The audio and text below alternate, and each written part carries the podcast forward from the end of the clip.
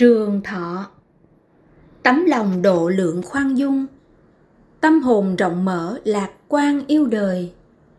Hài hòa, lao động nghỉ ngơi. Nếp sống điều độ để người khỏe thêm. Ăn uống hợp lý, chớ quên. Rau dưa thanh đạm, thường quen tuổi già.